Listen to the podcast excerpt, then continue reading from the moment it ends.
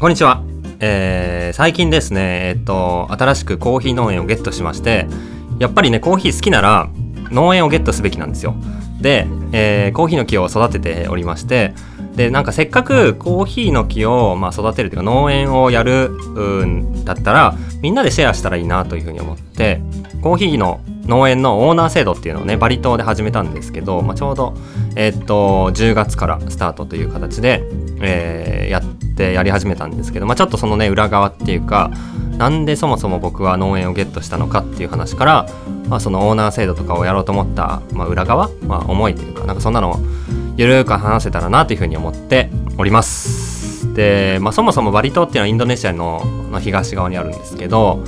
あのなんかビーチリゾートのイメージ強いじゃないですか。でもバリって言ったらもうビーチ海に行くっていう感じなんですけど実は自然がすごい豊かで空港が電波サールっていうところで電波サールのま周辺にクタとか、まあ、そのビーチで有名なリゾート地域があってそこじゃないそこから北に3時間ぐらい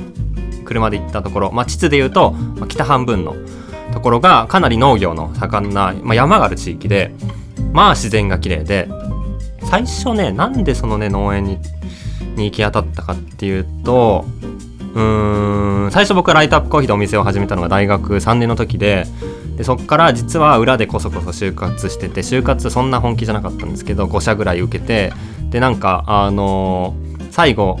もう一個なんかエントリー今日が締め切りだよみたいな。でもここは受けた方が多分いいよみたいなのを友達から言われた会社があってリクルートっていう会社なんですけど、まあ、そのエントリーの最終日になんか出した方がいいよとか言うから出してみたんですよ。であのあんまり会社のこと詳しくなかったし IT 企業でどうとかっての分かんなかったんですけど、まあ、面接でお話してる間に面白いなと思ってでまあなんかせっかく学生で、まあ、お店始めたけどでも社会経験というかまあなんか新卒で IT の勉強、まあ、IT 企業で働きながらこう経験できるっていうタイミングもなかなかないだろうなと思ってそれでまあ、うん、一回会社に働きながら、えー、お店をまあやりくりするっていうチャレンジをしようと思ってでリクルートに入ったんですね。でリクルート入ってで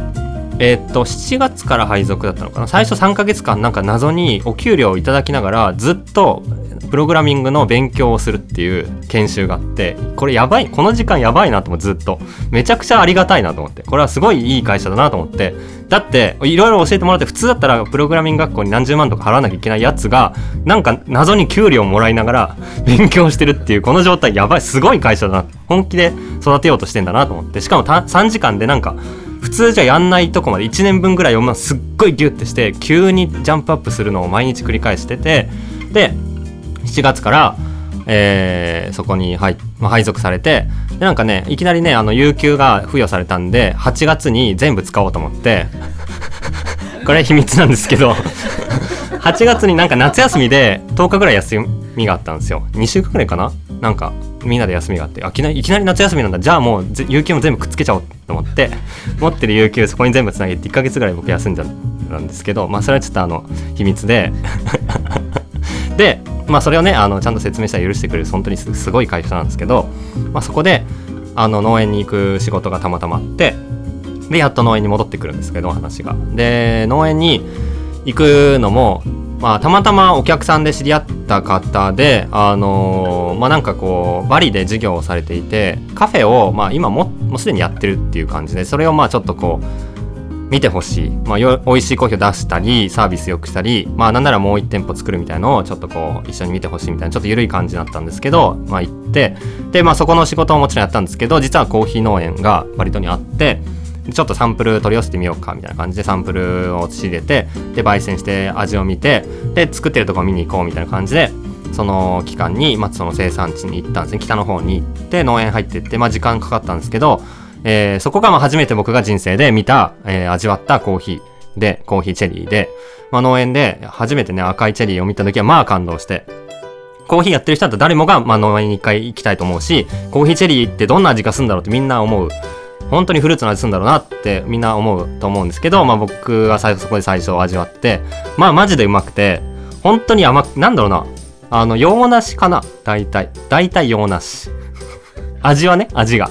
見た目はちっこいさくらんぼ。味は洋梨とマンゴーとパパイヤみたいな感じのまあ結構ちょっとこう南国っぽい味がしてでも甘くて。であまあコーヒーの、まの果実って皮むいたらすぐ種が出てくるんで、まあ、果肉みたいな食べれる部分は全然ないんですけどこの果汁ギュッと絞ったのが出てくる5滴ぐらい口の中で味わうぐらいぐらいでしかなくてほぼ種なんですけどでもまあその味味わったのめちゃくちゃ感動的ででそっからえっとそれがね2010 2016?2015 年？2015年ぐらいか、まあ、今から5年前になるんですけどそれ,、まあ、それが人生初のコーヒー農園で。でなんかその時に思ったのが、まあ、作り方とか農園のメンテナンスとかまあなんかちょっとなんか動画とか教科書とかで見たのとなんか違うなと思って。って教科書なんてないですけどまあなんかで見た資料とかで見たのと全然なんか汚ねえなと思って。すげえ生えるしなんか発酵、まあ、コーヒーってこう皮むきしたと一晩置いとくんですよ。で置いといたらこのベタベタな部分が発酵されて糖分がばが微生物に食べ食べられてドロドロになってそれで洗えるんですね。なんですけど、まあ、なんかその辺とかすげえ汚いしなんか匂うしで、まあ、水とかもちょい汚いしで乾かすのもまあ割となんか埃っぽい地面とかで乾かすんでえ埃つくんじゃねって思ったりしてでの割に出来上がったコーヒー割と香りはフルーティーな感じだったんです。ちょいちょいリンゴっぽい。でもなんか全体的に曇っててなんか、まあ、ネガティブな意味でのこうカカオとかアーモンドっぽいなんか全体的にこのうん、ナッツっぽい感じに紛れてる感じ。ほのかに顔出すリンゴ感みたいな。まあちょっとそこがポテンシャルあるなと思いつつもちゃんとやったらなんか美味しくなるんじゃないかななんとなく思って。でまあ YouTube とかでコーヒーの作りコーヒープロセッシングとかで検索したりするとまあなんか割と載ってるんですよ。であなこんな綺麗な水で洗うじゃんとか乾燥はやっぱ通気がいい。こうなんかあの乾燥の網張ってそこにやるのがいいじゃんとかまあ基本的にみんな言っててよしそれやりたいっすって。ややりたいっす。こういうのどうすか？って。その農園主に言ってみたのね。ポテンシャルあるから明るく言ってみたじゃあなんかまあいろいろこうごちゃごちゃ話した上で、まあ、やってみようっていう話になって。まあそれは僕らがそのテストの分を買い買い取るからだからまあコーヒー豆基本的に買わせてくれっていう話から入ってで買わせてもらうしなおかつ美味しくできるはずだからちょっと価格上げてもいい。で単価上がるからその分ちょっと手間かかるかもしれないけどこのやり方でやってみてくんないか。したらこの農園のポテンシャル引き出せるはず。みたいなことを言って交渉が成立してほんであのすぐそのプロセスを試すことになってほんで翌年ぐらいかな？2016年になるのか？は初めてのその、えー、新しいプロセスのコーヒーがあ作られることになってもうそのそのまでに一回勉強しに行こうってことになってどこで知ったのかな？あ多分ベトナムかな？ベトナムのコーヒー農家さんとまあ別ルートでググったら出てきてベトナムのコーヒー農園調べてたらググったら出てきてほんでメッセージ送ったらなんかいろいろ会うことになってほん でまあそれも長い話なんですけど、まあ、その農家さんが割と手作業でめちゃくちゃこの発酵とか、うん、コーヒーの作り方とかを研究してて、まあ、そこの知識とかを得ながら組み合わせてインドネシアのバリ島でどうやったらいい作り方になるかっていうレシピを作って、まあ、この皮むきのまず収穫の仕方かこういう赤いやつだけを積んでくる。で赤いやつはちなみにこういう色みたいなのを写真貼ってほんでその後にこうテーブルに並べて実は赤積んだつもりだけど裏側が緑っぽいとかっていうのもあるから改めて赤だけを集めてそうじゃないのはこのカゴに入れる。とかすげえ細かい工程作ってでまあね手間かかるの大変だったのかもしれないけどその後まあえっ、と皮むきは皮むきに入れてでその前に皮むき器を水で洗ってきれいにしながら水を流しながら皮むきをするとか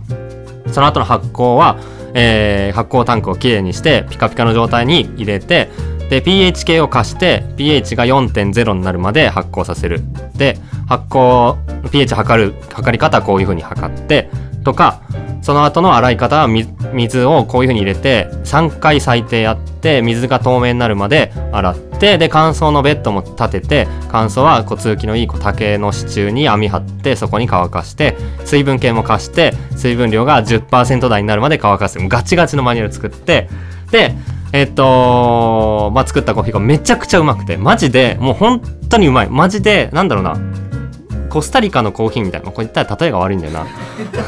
インドネシアのコーヒーをコスタリカで例えることがもうね間違えた間違えた間違えたんだけど、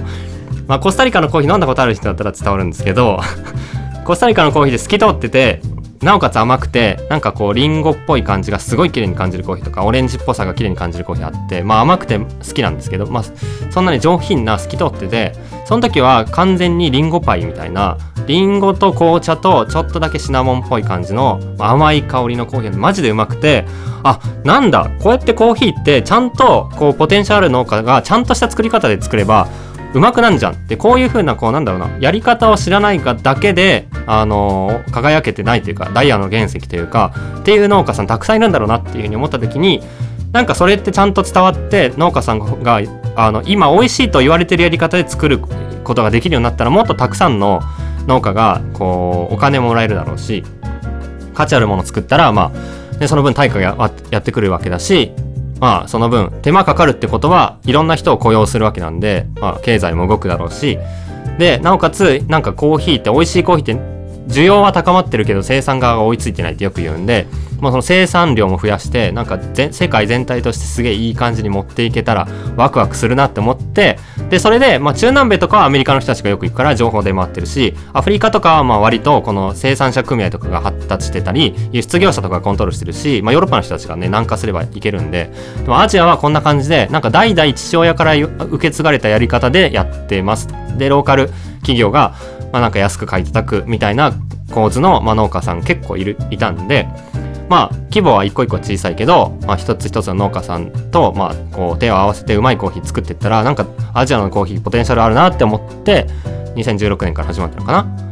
でそっからまあまだねあの今に行き着くまで4年 あるのか。まだ1年分しか話してないとやばいねおかしいな。でえっとその2016年に美味しいコーヒーがやっとファーストバッチできてで2017年翌年よっしゃもうじゃあもうもっと美味しくしようって言ってもう一回やってもらったんですけどまあなんかうまくなくてえ去年の感動はどこ行ったのみたいな。なったらえっと、まあ、農家さん生産者さんが言うには、まあ、僕がやるには美味しくなったけど今年まあいろんな人手伝ってもらうと、まあ、そのやり方の意味とかが全に伝わってなくてなんかこう、うん、言われた通りのマニュアル通り、できなかったとかなんかいろいろあってでいろいろ掘り返すと何だったかな？その農家さんのお父さんがいやこのやり方は違うと。これは僕わわしらが今までやってきたやり方とは ちゃうから。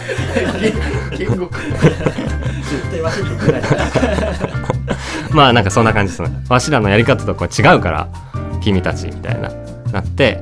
まあでもその気持ちはそうだなと。まあ彼らはねずっとそれでご飯食べてきたわけだしそのやり方を守ってきたからまあその生きてきたわけなんでいきなりなんか外のよそ者がやってきていやこのやり方がいいよとか言ってまあ買う買うとは言っても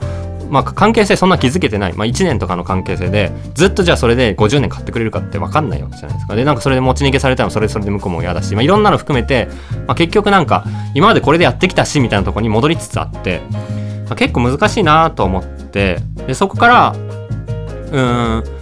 いろいろ考えて、まあ、他の農家さん回って新しくあの教えたりとか一緒に研究したりとかってもいいかもしれないけど、まあ、結構キリがなさそう。一個ずつ伝わってああいいってやる気になったところでまあなんかわしらはってなっちゃうとああもう一回いや実はこうなんすよってもう一回言ってでこれってなんかいやもう何何人に分身すればできるんだっていう感じになっちゃって。でなった時にあの一箇所も僕らがその収穫した後のチェリーこのややこしい話なのは収穫した後のチェリーの後処理生成と言われる、まあ、どうやって皮むいてどうやって洗ってどうやって発酵させてみたいなこれを一個一個やってもらう徹底するのがまあ結構難しいややこしい工程も多いしね。だけど積んで積んでおしまいだったら農家さんは楽なはずでだからめちゃくちゃ赤いチェリーだけを積んできてもらってそれを割と高めで買い取る。で後のややこしいことは僕らがリスク張ってやりますみたいな形が多分全員にとってハッピーなんだろうなと思ってよっしゃじゃあ生成所を建てようっていうことになって。いやいや合ってる合ってる合ってる。うん、でそれが2016年ぐらいかな。もしかしたら生成所建てるしかない。うん、そんなところで、えーとまあ、生成所を建てて、えーと、今のねコーヒー農園。まだ農園と生成所っていうのは違って生成所っていうのは農園で収穫したコーヒーチェリーを加工する場所のことまあ言ってしまえば工場、まあ、屋外施設なんだけど、まあ、この加工工場みたいなノリこれが生成所で農園っていうのはまあ普通農業する畑。で、まあ、これは2個別々で、まあ、もしかしたら農園の端っこに農園の中に生成所を持ってるっていう農家さんも中南米ではいるかもしれないけど、まあ、分けて考えた方が役割としては分かりやすくて僕らはこの、ま、ず今はね農園をやってるんですけど農園にたどり着く前に生成所をやろうっていうとこから始まってでまあ農園にたどり着くまでの詳しい話は多分今の倍ぐらいかかるんでまたちょっと次回にお話ししようと思いますので楽しみに聞いてください。